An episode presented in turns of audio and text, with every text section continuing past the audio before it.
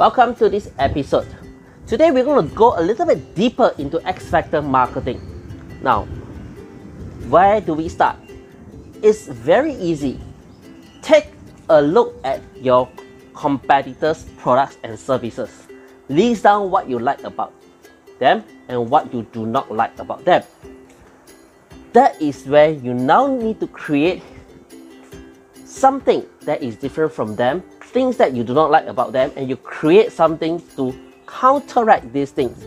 For example, let's say you are a car manufacturer and you take your competitor, let's say a Ferrari.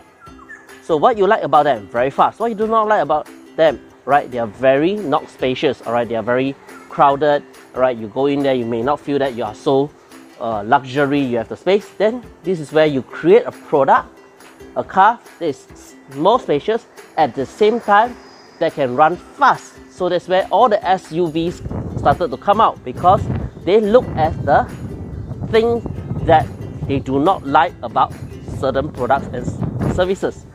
All right, in cars, and they created SUVs. So you can see Porsche's having SUVs, Maseratis having SUVs, and so on. Right, this is where now they're able to target a different set of customers that wanted branded fast cars but also with space. So now they open up a different market versus their traditional market of people who only want fast cars and doesn't like to have too much space because they just want to have another person next to them. So along the way, you got to learn how to dig into your competitors' likes and dislikes, and then you create things that counteract their weakness. So that is a little bit further into the X Factor marketing. Now, obviously, you will know that you will have some strengths in your product and services. You will also have weaknesses.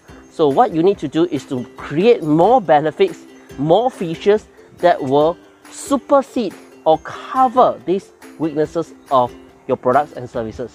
And that's how you gain an edge over your competitors. And the most importantly is to amplify these products and services benefits.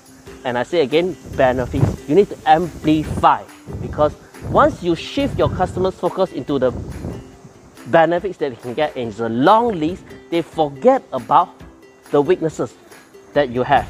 And that's how you can secure more sales. That is how you can secure more interest.